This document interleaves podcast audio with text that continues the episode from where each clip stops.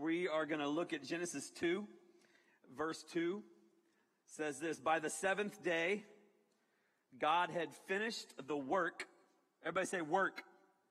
That was beautiful. That was beautiful right there. Um, that was absolutely horrible. Thank you, my staff up here who said that, and that's cool. They get paid to do what I tell them to do. By the seventh day, God had finished the work he had been doing. So on the seventh day, he rested from all his work. Then God blessed the seventh day and made it holy because on it he rested from all the work of creating that he had done. Here's what I want to tell you. Work is important. Work is a big deal. Work is what you should do the rest of your life. You're like, no, no I ain't doing that. I'm not working. I'm not working. Well, you're not a Christian. I'm just kidding. But, but, but it is godly to work. How do I know that? Because I see it right here. God worked. And then when you look in verse 15, it says, the Lord God took the man, put him in the Garden of Eden to what? Work it. All right? That's, that is why we are here. You're like, I don't, I don't, I don't like to work. Work isn't for me. Um, work, and, and some people would tell you that the reason that we have to work is because Adam and Eve ate the apple. Okay, work is not a, uh, work isn't happening because of sin. Work is happening because God worked. And so you want to look like God? We need to work. We need to work. And I'll just throw this in and people can disagree and that's, that's okay. Um, but nowhere in the Bible does it talk about retiring from work. Anywhere.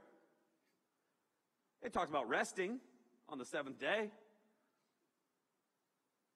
So, work. Work. And work hard. And when you work, you're like, what is he talking about? I'm talking about when you get a job, okay, and your parents aren't giving you 20 bucks for, for making your bed, okay? That's a lot of money, by the way. If you're getting that, stay there forever, all right? You are balling, okay? That is, that is awesome. But let's not just work for a paycheck. Let's work for the Lord. And any place that you are working, I want to encourage you to be a light in that place. And maybe that is in your home. Maybe that is in your home. But I want to encourage you, man, let's work hard. Why? Because God shows us that. You want to be like Christ? You want to be like God? You want to be like God? Work hard. He worked really hard. That was free. Verse 8. Now the Lord God had planted a garden in the east, in Eden, and there he put the man he had formed. By the way, he took man, he took some dirt. Adam. It's just like, I mean, awesome. Awesome that God did that. And you need to study that. You, here's what I encourage y'all to Google tonight after you leave here. What are the elements that are in dirt, top layer, and what are the elements in a human? I'll just help you. They're the same. You, like dirt, and dirt's like us. They're the same. Makes sense. I don't believe in creation. Okay. Uh, verse 9. The Lord God made all kinds of trees grow out of the ground, trees that were pleasing to the eye and good for food. In the middle of the garden were the tree of life and the tree of the knowledge of good and evil. Trees that were pleasing to the eye. Let's just get this off. Let's just, let me tell you something. We, uh, at, at, times, as Christians, maybe you've heard, or I don't know, maybe not. Maybe you felt like, I don't want to be a Christian, or being a Christian's boring, or whatever that is. Uh, you're wrong, okay? Right here, it says that God made trees that were pleasing to the eye and that were good to eat. Right here, we see that God makes things for our pleasure.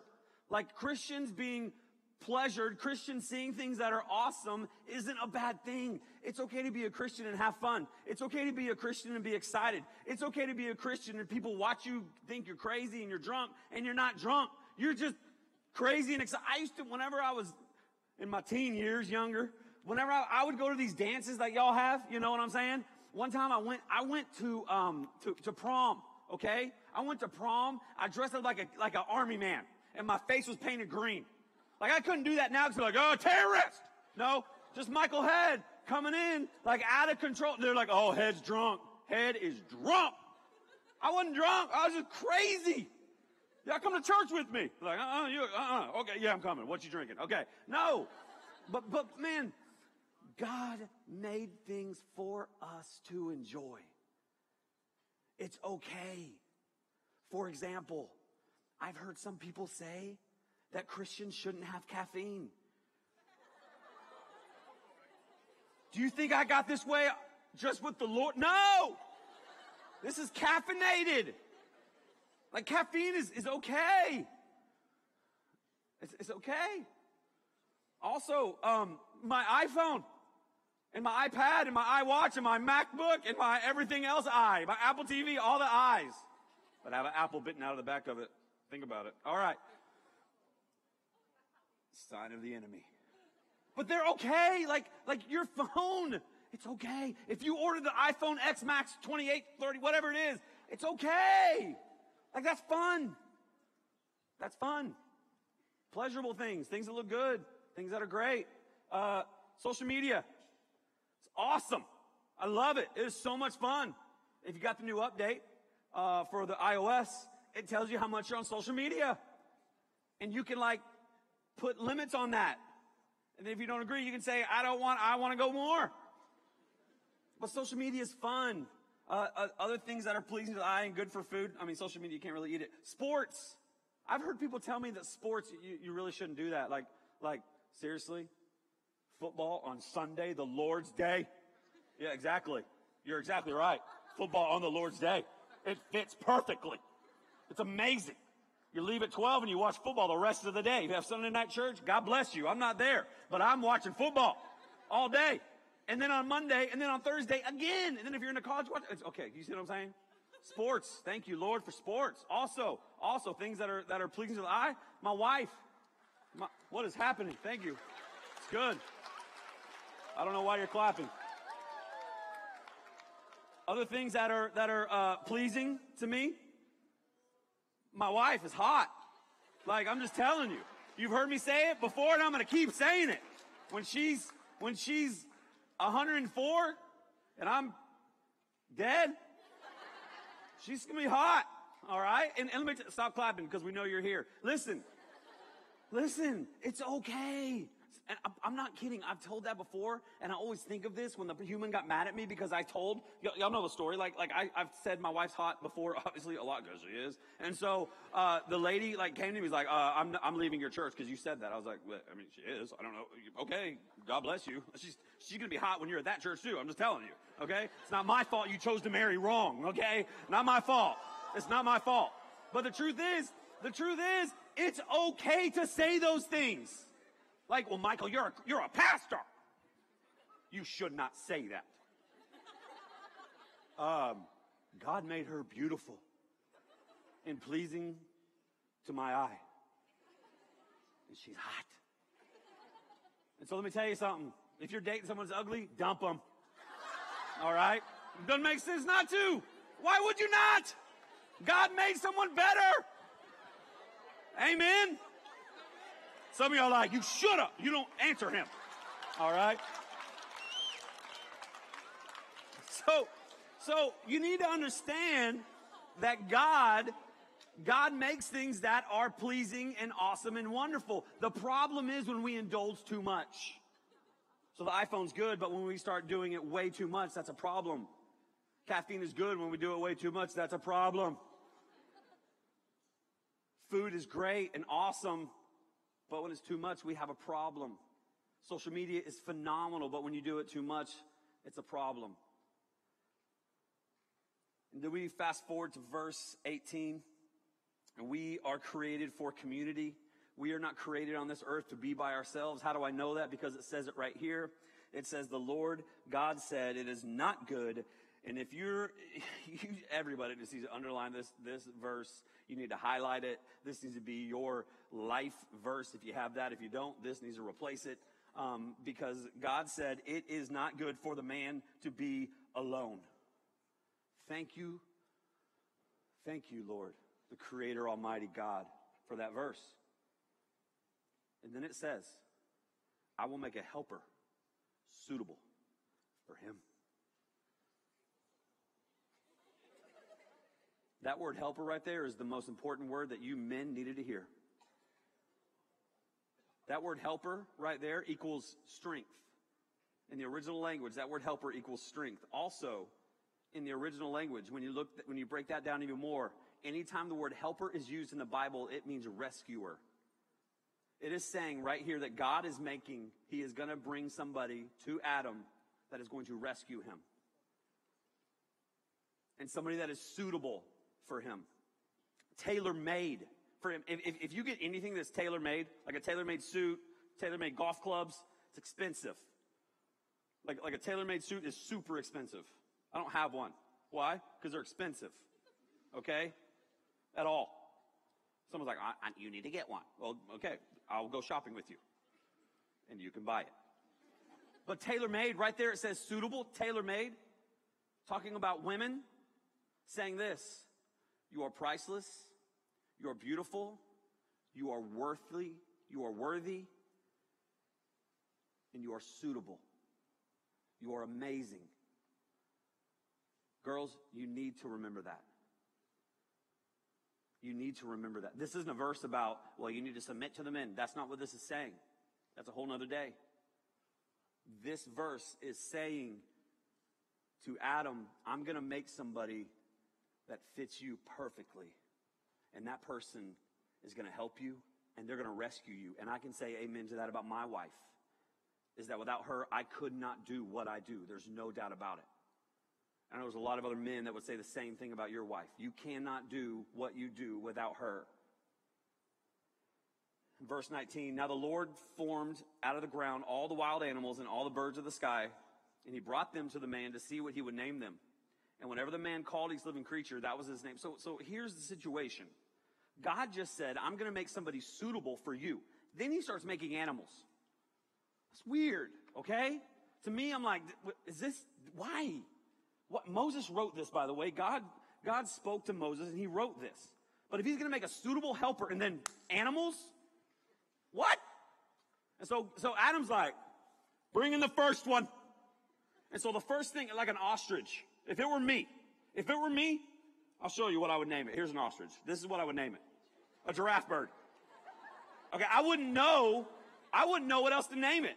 I would say, uh, it's a giraffe bird. Not, not Adam, he's smart, named it a ostrich. Next animal that came up, uh, nope. just just nah, not gonna, not gonna happen. That's called a nope. Adam called it spider. What? Okay, next, next animal, uh, trash panda. All right, like, like, how in the world did Adam get raccoon? Next one, next one, uh, furry potato. All right, I don't, I, I really don't know what that is. That's a ham. I don't. A mole? I don't know. All right, next. furry nope. All right. Hey, hey, uh-uh. You better ask somebody else.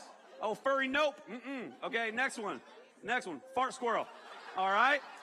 Because that's disgusting. Okay? He named it skunk. And so, so that's the first time I've used fart in a message in my life. But you can, you can get her, get her off there. All right? I was going to show a cat and call it Satan, but it didn't, it didn't work out. Um, so, so we see here that God is named, Adam is naming these animals and then in verse uh, 20, he says, So he gave the names to all the livestock, the birds in the sky, and all the wild animals. But for Adam, obviously, no suitable, no suitable, no uh, tailor made. These animals didn't work for Adam, okay? I mean, that'd be weird. Like, oh, bring on the skunk. You know, it's beautiful. Let's, no, okay, that's weird. Um, they just didn't do it for Adam. And really, what we see here really what we see here is God showing Adam his need for compatibility. We see right here that God is showing Adam his need for compatibility. And then in verse 22 or 21, so the Lord God caused the man to fall into a deep sleep. Some men are still sleeping. And while he was sleeping, he took one of the man's ribs and then closed up the place with flesh. surgery just is happening right now in the garden. Anesthesia is going on.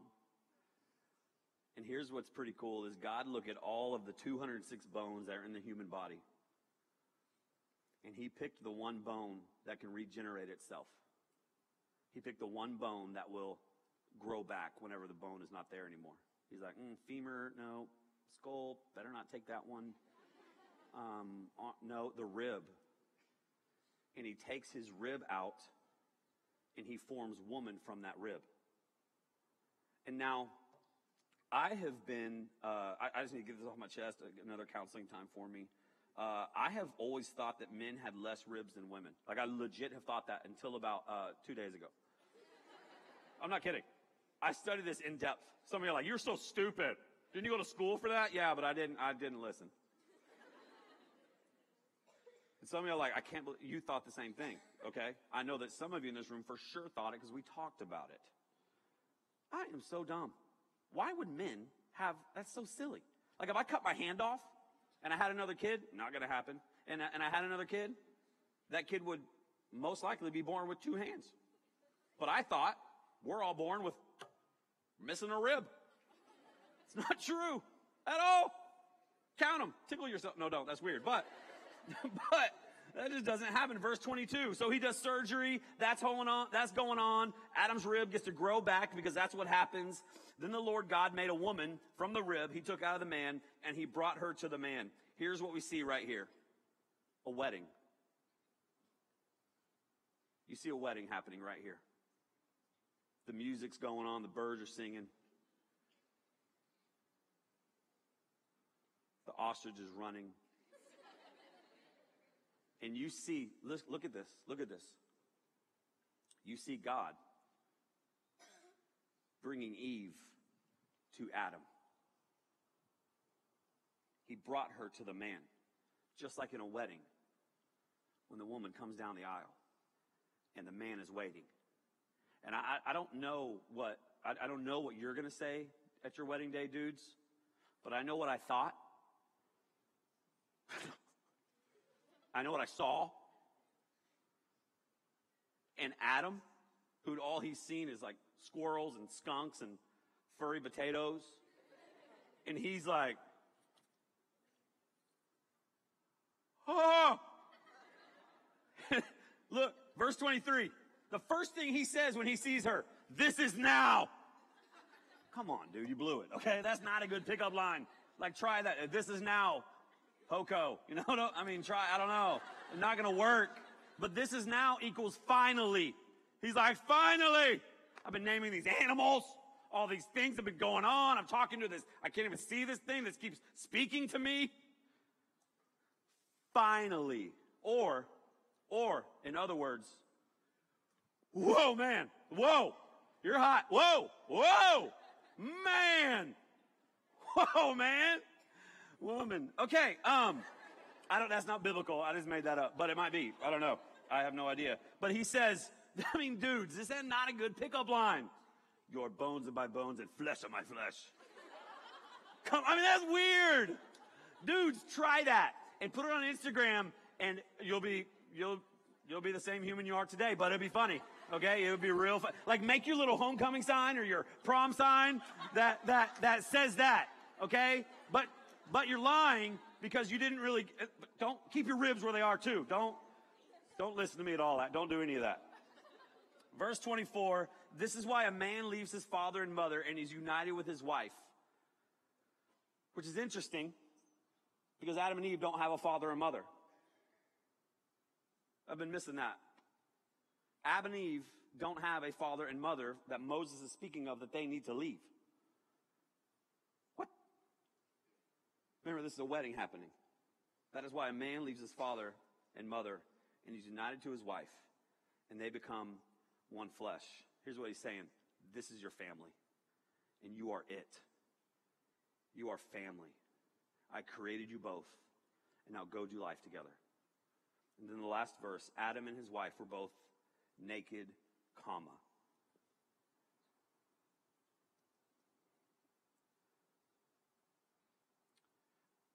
And any time that if you were in the garden hanging out with them and you said the word naked, they wouldn't laugh. If you said the word naked, they wouldn't like go, what's he gonna say? Like how you feel awkward right now. That that that wouldn't happen in the garden.